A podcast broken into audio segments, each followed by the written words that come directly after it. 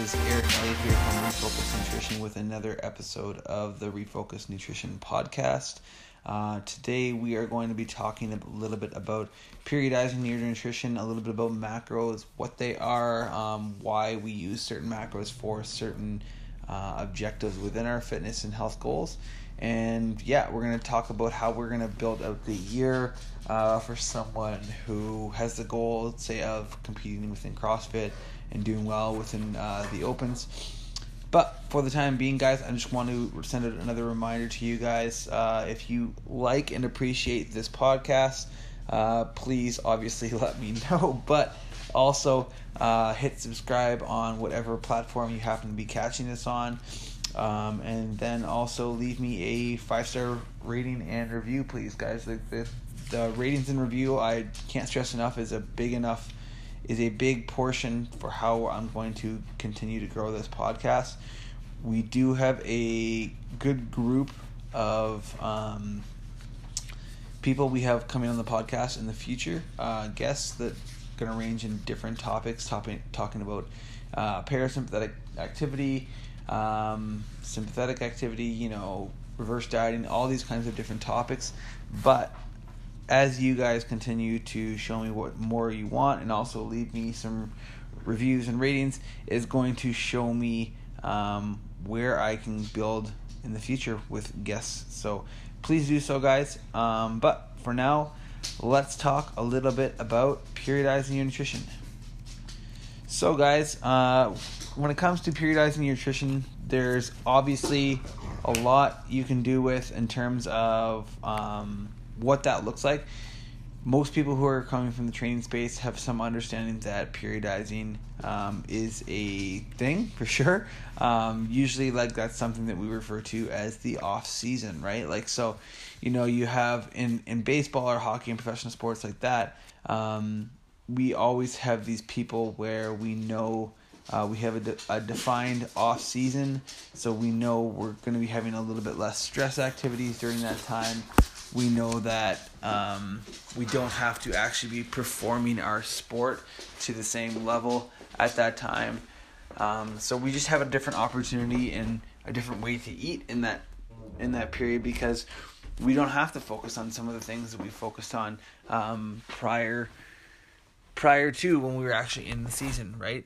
Um, so with that being said, let's talk a little bit about why we periodize. So why we periodize it's it's important to focus on periodizing your nutrition because um, like I said different points of the year come with different stressors depending on what you're doing as an athlete. So I'll use an example of that hockey athlete. Um, so if I was working with an NHL athlete which I am not currently um, their their biggest stress points and their biggest needs for performance would be from probably September on through April, depending on how they do, right? Um, so we would be focusing on a lot different nutrition things and a lot of things to focus uh, a little bit less on stress um, than we would when it comes to time in the summer from like say May all the way through August, right? Because we know they have a lot more of a relaxed lifestyle. Um, they don't need to focus on something that is fueling their body directly for performance because we're no longer performing that way, right? So that's their in season motion. So that's important because we, we talk a little bit about like periodizing your nutrition because we come from the background of periodizing your training blocks, right? So even for people who are in the gym and periodize it that way, we know there's there's times when we are going harder than others, right? So I'll use like a powerlifter for example. We we have actual training blocks so that during the year um, we're going harder, and you know leading up to a meet we have like a deload week, right? So we we find times where in our training we're going to be you know trying to gain muscle or whatever it happens to be in bodybuilding, right? Similar similar thing, right? So usually in bodybuilding someone would build their year into you know the off season where they're putting on a, they're working on putting on a lot of size um, and then during season is all about trying to cut and sh- make sure that all of those muscles are popping the best way that they can. So it's important that we periodize our nutrition the same way that we periodize our nutrition, uh, or sorry, the same way we periodize our training. Because if we don't do that, that's when we're leveraging leveraging our results and our uh, recovery after that point. But before we go into that a little bit too too too much and go far that down that rabbit hole, let's go into uh, what each macronutrient does within our body because when we do that, you're going to have a better understanding of actually why it is that we periodize our nutrition so that we can actually go where we want to go with our goals. So, talking a little bit about the the three macronutrients. Now, when it comes to macronutrients, there's there's obviously three. There could be a fourth if you consider alcohol, but not everyone is even in tune with what the macronutrients are. Um, I'm sure if you've looked at a food label before, you might have been able to just haphazardly guess, but you might not know, you know, what they are outside of what uh, mainstream news or media would tell you they do, right? So, the first one being protein. Um, protein is one of the two essential macronutrients. Um, so essential macronutrients means that you need it to survive. So protein is going to be is going to be the thing that's helping to build every cell in your body. So it's the building blocks of our body. So yes, it is known as the one that's going to build our muscles um, and make us look great, but at the same time, um, it's not just doing that, right? So, one of the other benefits of protein is that it also has a very good thermogenic effect. So, that means that we're actually burning calories through the eating process to break that down and use it as energy. It also can't be stored um, the same way that carbs and fats can be stored as fat. So that's an important thing to know because a lot of the times I'll tell clients if they're going to eat overeat on something, protein's the best thing to overeat on, um, just because it's not typically going to bog down uh, your system. The other essential macronutrient is our fats. So fat is something that is going to uh, be a hormone builder for us. Um, it's also very calorically dense. So, whereas protein and carbohydrates have four calories per gram, fats have nine, right? So, that's it has twice the amount of energy per gram as a protein and a carbohydrate. And that's not something to like really make you afraid of eating them, but it is something to be conscious of because if you're not conscious of it, it's something that makes it very easy to overeat, right? So if I have if I have 70 grams of fat and I had 70 grams of carbs, I'm e- eating twice as much calorically through fats as I am carbs. So when it comes to that, guys, that's why it's important that even if you are eating a ketogenic lifestyle, calories are equated because that just because they're fats and you're burning fat doesn't make it doesn't make it the calories no longer are a thing, right? So that those things are still important to take into account. When it comes to carbohydrates, carbohydrates are your only non-essential macronutrient. So when you hear this, guys, this is when a lot of keto zealots go like, fucking crazy and think, well, it's non-essential macronutrient, so I don't need to eat it. Blah blah blah blah. Yeah, but I like my my two responses to that are nice analogies where, you know, we don't need to have toilets in our house, but I think that we would all get better off. We're all better off because we do have them. Similar way, we don't need to take the to take the elevator all the way to the top to the Empire State Building but it'd probably be a lot more beneficial for us time wise and even energy wise than taking the stairs all the way to the top if we were to do so, right? Like, yeah, there are benefits to going low carb or or high fat um, in certain circumstances that we're going to talk about, but it's not an everything circumstance. It's not every single time that we do that that we're going to um, go high carb or whatever it happens to be. Um, so that's important to notice, guys. Um, when I talk a little bit about what each of these do, um, carbs is the biggest thing for people in, within the CrossFit industry because carbs are going to be what's fueling us during our workouts, right? So carbs are the glycogen that's going to provide glycolytic activity and whether you like it or not crossfit is a glycolytic activity so if you're eating a ketogenic diet on diet doing a, a CrossFit style um, workout, you're not going to be able to find as quick energy levels as you would be if you were eating carbs. Not only that, when you're not eating carbs, you aren't going to be storing the same amount of water in your cells. So when you're doing that, you're also not holding on to as many electrolytes as you typically would be if you were eating the right amount of carbs. That being said, you could also supplement with uh, with salts or ketone salts um, through that process. But if you're just kind of doing, you know, ketogenic lifestyle on its own, you might be missing out on some of those points that help you get there and help you um, maintain your electrolytes so that you're not cramping and you're able to perform the way that you want to during workouts, if that makes sense. So, when it comes to the macronutrients, guys, I like to explain it a little bit of like an example of like a fire. So, I took this one from uh, Dr. Andy Galpin, um, but what he kind of talks a little bit about is the fire analogy. So, um, protein is something that we could use as a match, right? So it's something that has a energy source when we're using as a fire, uh, like a match. It lasts about a couple seconds long, but it's not going to last, you know, hours on end. No one's. If you ever had a campfire, you're not running a campfire on just matches because that would be boring, really tedious, and old, uh, fast as hell. And then it comes to your wood. So you could, so similar to the way we have, um, similar to the way we have essential macronutrients, you could light a fire with just your match and your block of wood. You could, it's possible. Um, but unless that wood's in the right condition and the right environment with the right temperature and all this stuff, um, it's it's pretty hard to light it, right? So if there was if it was damp at all, uh, that wood isn't like really really dry. It's hard to get that fire going.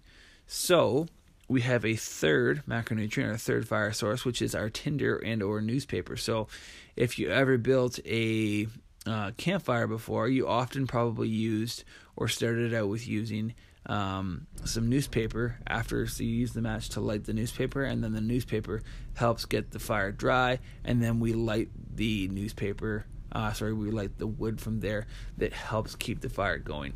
So the wood is very similar to the fat right? Because we it's going to be long lasting like our fats are very long lasting energy sources because there's a, it's very energy dense. It's very calorically dense, but um, it might not be the first thing that our body relies on or our fire relies on to get things going, if that makes sense. So keep that analogy in mind when we're talking about how we periodize our nutrition based on um, different performance indicators um, or different goals. So, when it comes to why we periodize um, or how we're going to periodize, um, I'm just going to take you through what I have considered um, is this year's periodized uh, nutrition for CrossFit, um, just because it's going to be a little bit different than the typical year. That because we have two different CrossFit Opens this year. Now, it's important to kind of keep in mind when it comes to the CrossFit Open because there's a lot of people who are definitely a lot of people who are listening to this, but people in general who do the CrossFit Open, but that's not their competition for the year. Um, so like if if you're like you know Brent Fikowski and you had to push very very hard for five weeks doing the CrossFit Open and you probably repeat it every workout every week so that's five weeks of hard hard competition style workouts then yes you do need to you know treat this as a uh, a really hard stress protocol um, that you have to periodize your nutrition for if you're just Sally who's you know doing her first open ever and there's like three workouts where she can't get beyond a certain point um, and she's actually not going that hard or she has she knows she has a bigger competition in june um, then we know that maybe this isn't her biggest one so we don't have to worry so much about it as we're just you know trying to create enough recovery so that she feels fine she can do one of the workouts a week and kind of call it a day so I'm going to periodize it kind of somewhere in between, like someone who wants to do well in that open, um, in each one of the opens, but not uh, someone that thinks they're going to the game. So if that would be the case, um, say this athlete wants to just do each workout one time, which is definitely appropriate.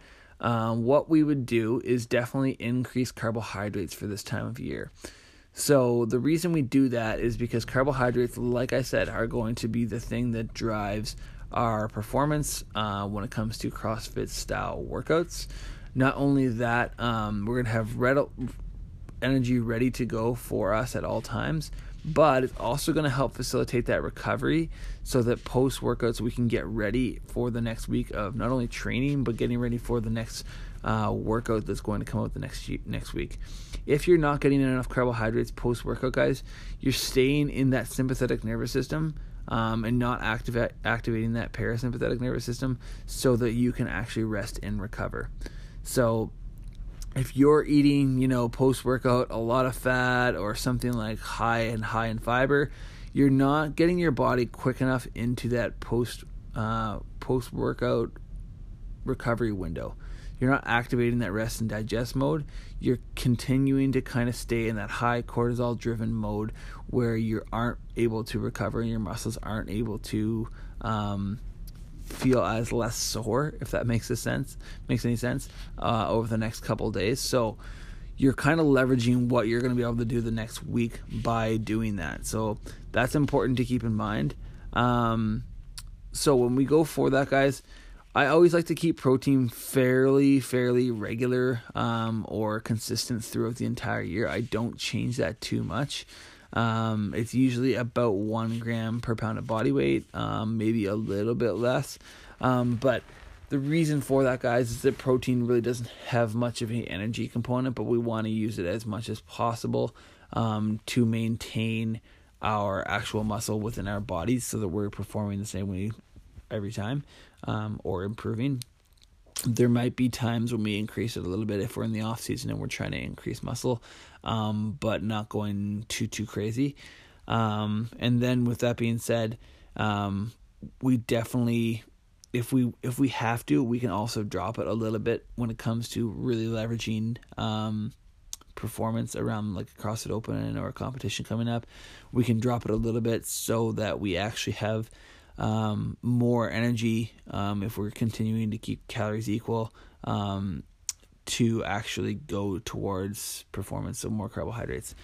That's another thing to keep in mind too is guys um, there's three different types of caloric prescriptions and during the in-season point. So this time from like now until the end of the first open it's definitely important that our calories are either at maintenance level or in a slight surplus. So those CrossFitters out there, like, no, we don't want to put on weight around uh, competition. Like, no, doing gymnastics movements when you're, you know, 10 pounds heavier is not something I would advocate for at all. Like, it's not fun. Um, but with that being said, we can't be in a uh, caloric deficit either because if we're in a caloric deficit, we're leveraging um, our recovery, as I said, and you're not going to be getting in enough nutrients that your body needs. So while you might be lighter on that bar, you're also really, really putting yourself at a high risk in terms of in- injury, but also recovery, so that your your muscles aren't ready to push them again when it comes to the next open style workout. So dieting around the open or really any CrossFit competition is just a really bad idea. Um, it doesn't put you in a good spot to get ready for anything really. Um, so caloric deficits, guys, in CrossFit, um, at least CrossFit competition, do not make sense. They do not equal. So keep that in mind, guys. So when it comes to um, fats and carbohydrates, carbohydrates were probably increasing around co- competition style windows. Um, fats were usually decreasing. That being said, we don't want to ju- we don't want to go like crazy either. Like we're not going to drop fats down to like 40 grams um, because, like I said, they are hormone producers. So we don't want to be leveraging that completely and not have any hormones around uh, our competition windows. Like yes, uh, I think it's still important that you're able to, if you're a guy, get a hard on. Um, so having having morning wood is important, and uh, woman, you should be able to have some sort of a sex drive as well. Um, those things should be functioning optimally no matter what. If we're going too crazy and we don't, that's when we know that you know our hormones might be a little bit out of check um, for women usually your periods are completely irregular if your hormones are out of check, um, and you might be just missing it in general. Um, so that's an important thing. Um, as we talk more about hormones as well, those are your signals, right? So men, that morning wood is your is your signal how how things are doing internally. Woman, same thing with your period. You get a monthly test that's going to tell you, or a report that's going to tell you how things are going internally. So, guys, that takes us all the way through uh, the end of March and into April.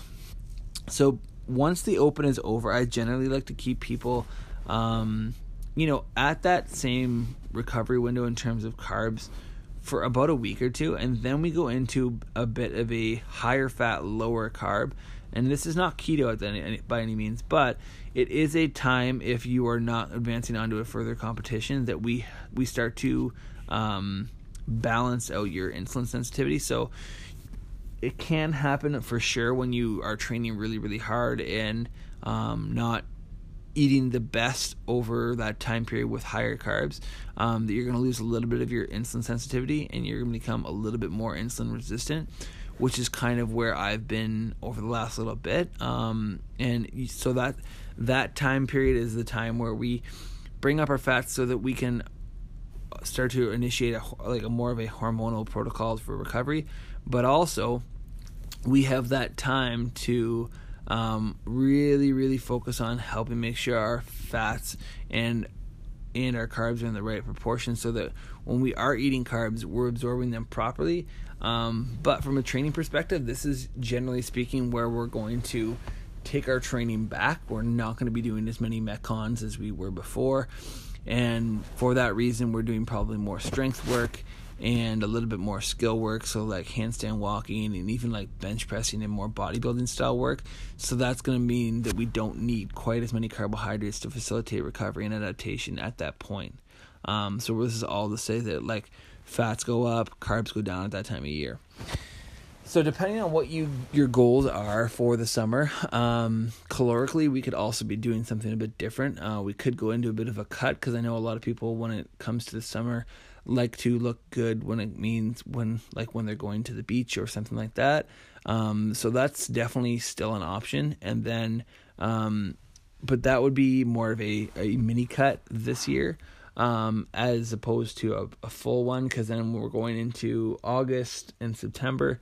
Um, we don't know the official dates yet, but that is getting be getting to be where we're going close to the second CrossFit Open again. So as we get closer to that CrossFit Open again, we're having to go into a similar style protocol as this year um, or as right now, right? So we're going into the point where we have to increase carbohydrates, increase calories, decrease fasts a little bit, and really focus on um, increasing probably our metcons in training. So we need more energy and more recovery to facilitate facilitate that training.